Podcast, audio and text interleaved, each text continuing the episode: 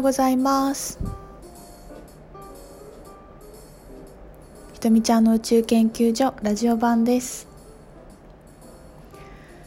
えー、っと月曜日の朝ですが皆さんいかがお過ごしでしょうか？月曜日の朝だからみんなお仕事忙しい人も多いのかな？私は昨日闇の講座をやって土曜日にアカシックリーディングの入門講座を終えたところでちょっと今日はお休みで明日が特訓講座です。なんかちょっとね自分の中でなんか猛烈にすごいシェアしたい気持ちが出てきてもうこれはシェアしたいっていう時はシェアした方がいいことなので話したいんですけどどこから話せばいいかわからないんだけどちょっとトライしてみたいと思いますえっ、ー、と、一つは、昨日 LINE アットで、エルダーフラワーのシェアをしたんですけど、もうそれも本当に寝寝てて、あでその日で単語が降ってくる日だったんですよ。に入門講座終わった後かな？なんかねちょちょちょこちょこ単語がやってきてで降ってなんか降ってくるっていうのかな？ピヨンってくるなと思って、えー、と寝てで不意にハッと目が覚めて頭の中が「エルダー」っていう文字「エルダーだ」ってなってメモして寝たんですよね。で朝起きたらあなんか「エルダー」って書いてあると思って検索したらエルダー自体には何にもヒットしないんだけどエルダーフラワーっていうのを見た時にあなんか気になって。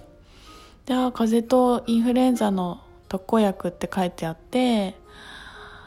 ああもうみんなやっぱ東京の人結構風邪ひいてる人本当に多いし流行ってるんだなっていうのを思ったから。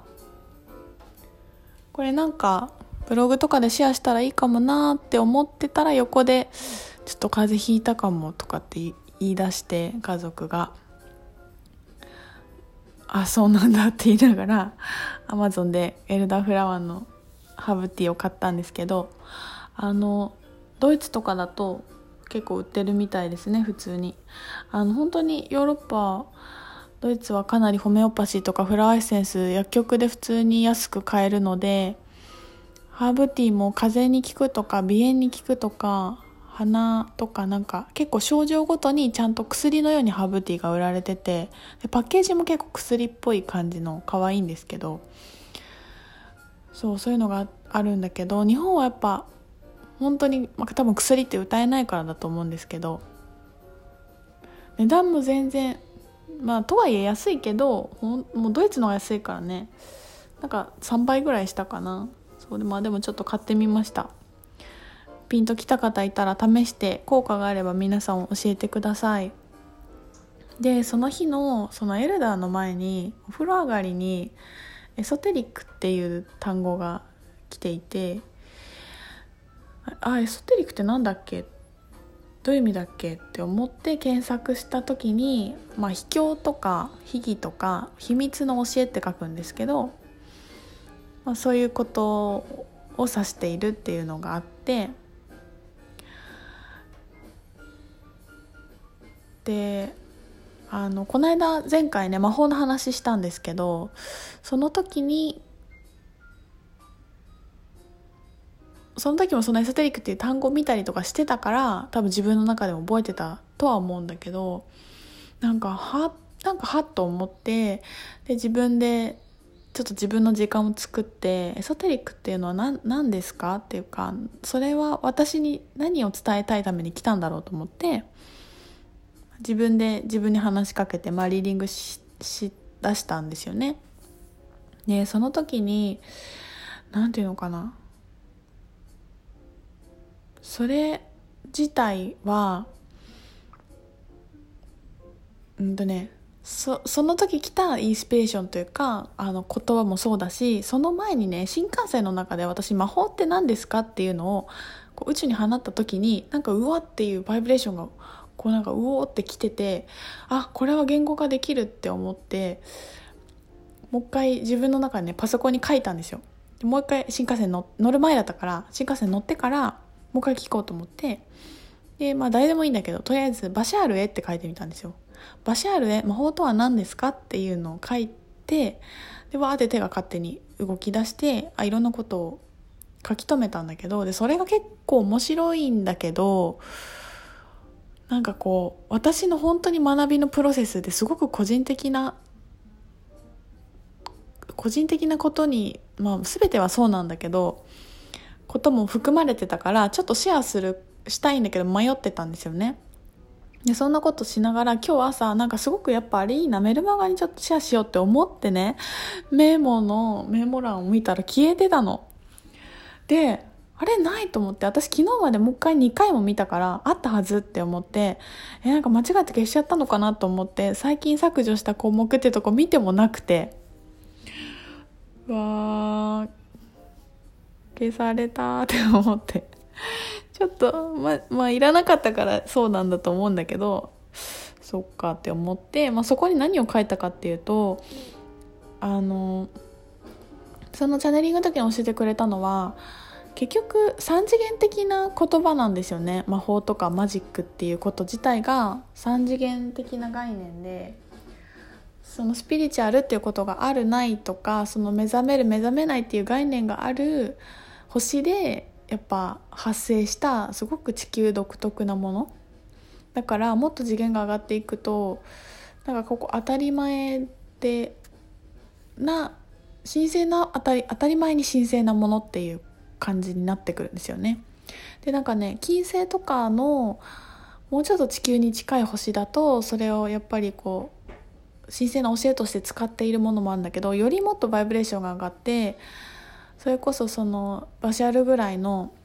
もっと何て言うのかな肉体を持たないような意識体になってくるともうそういうものは本当になないんですよね。であなたブラックあなたたちはブラックマジックとかホワイトマジックっていう言い方をしていますがあの全てが何て言うのかな。人生あなたの人生にもブラックマジック的な側面とホワイトマジック的な側面がありますみたいな。もうなんて書いちゃったかな。ちょっと今読み上げたいな。そうって言ってて。まあなんかなんとなくねその言ってくれることが分かって掴んだんですよね。その何でもマジックだし全てのことが魔法と言えるし全てのことは魔法とは言えないっていうことだったんだよね。でなんか魔法っていうこうなんていうのものが自分の生活とちょっとかけ離れて感じていて魔法使いがトゥルルンってなんか夢を叶えてくれるっていう想像のものそういうなんかおとぎ話の延長線の想像でいくと捉えきれないような感じがあるんだけどそれは別に実際に波動上で起きているすごくリアルなことであってなんかこうもうちょっと冷静に見てねみたいな感じのアドバイスをもらったんだよね。でなんかあそうだよねそうだよねっていうのが自分の中ですごくなんか分かっていてこうなんか頭の中で分かってるだけだともう全然今なんか納得できなくて自分の体感とハートで本当にイエスってなるまで私はなんかそれをどういうことだろうって研究したいって思うタイプなんですね。ですごくなんか言うとこう腑に落ちてきたというかその魔法とかマジックって言葉に対して自分がグラウンディングできるようになってきたっていうのかななんかそういう感覚があってでその後のえっ、ー、とエキエソテリックの単語の流れだったんですね。でその魔法っていうことにこうあんまりニュートラルに見れるようになった時に秘境とはっていうことが自分はやってきてで秘境っていうのは、まあえー、とまずこう何の話しているかわからない人に説明をするとあの神知学とかすごく古代マヤとかの神聖な教えとかってやっぱなあまりオープンにされなかった本当に秘密のそのサークル内で行われた儀式とか、まあ、シャーマニック的なこともそうなんだけど、まあ、そういうものが文明とか地域とかにそれぞれあってそういうちょっと何て言うのかなクローズな空間で行われる教えとか神聖なものっていうことまあそういう教えだったり、まあ、技術だったり儀式だったりいろんなことがあるんだけど、まあ、そういうものを指してるって思っといてもらえればいいと思います。そうでなんか要はどうして秘密にされたのかっていうことなんだけどあの本当になんていうのかやっぱり準備ができてない人に精神的に準備ができていない人にそれを渡し渡した時にすごく危なかったっていうことが起きるからっていうことでまあそのなんかそれを光の糸のもと行わないことでものすごい人をコントロールすることとかあの誰かをそりゃ殺すとかそういうブラックマジックに使った歴史もたくさんあったからあのそんなにオープンにしなかったっていうのが本当は一番最初の始まりで本当にその教えを神聖なものとしてきちっとリスペクトを持って使ってもらうために最初はおこあの秘儀として伝わっていったんですよね。でもだんだん、えーと、その教えを知っている人たちにが何て言うのかな傲慢になっていった時に私たちは知ってるけどあなたたちは知らないんだねっていう壁を今度作るようになってこう知っている人が真実で知らない人はこうなんか人間としてレベルが低いんだみたいなそういうことを言い出した集団がいたりとか内と外ですごくまあまあもっと宗教チックっていうのかなになっていった側面があってそれで衰退していったものもたくさんあったっていうことをなんか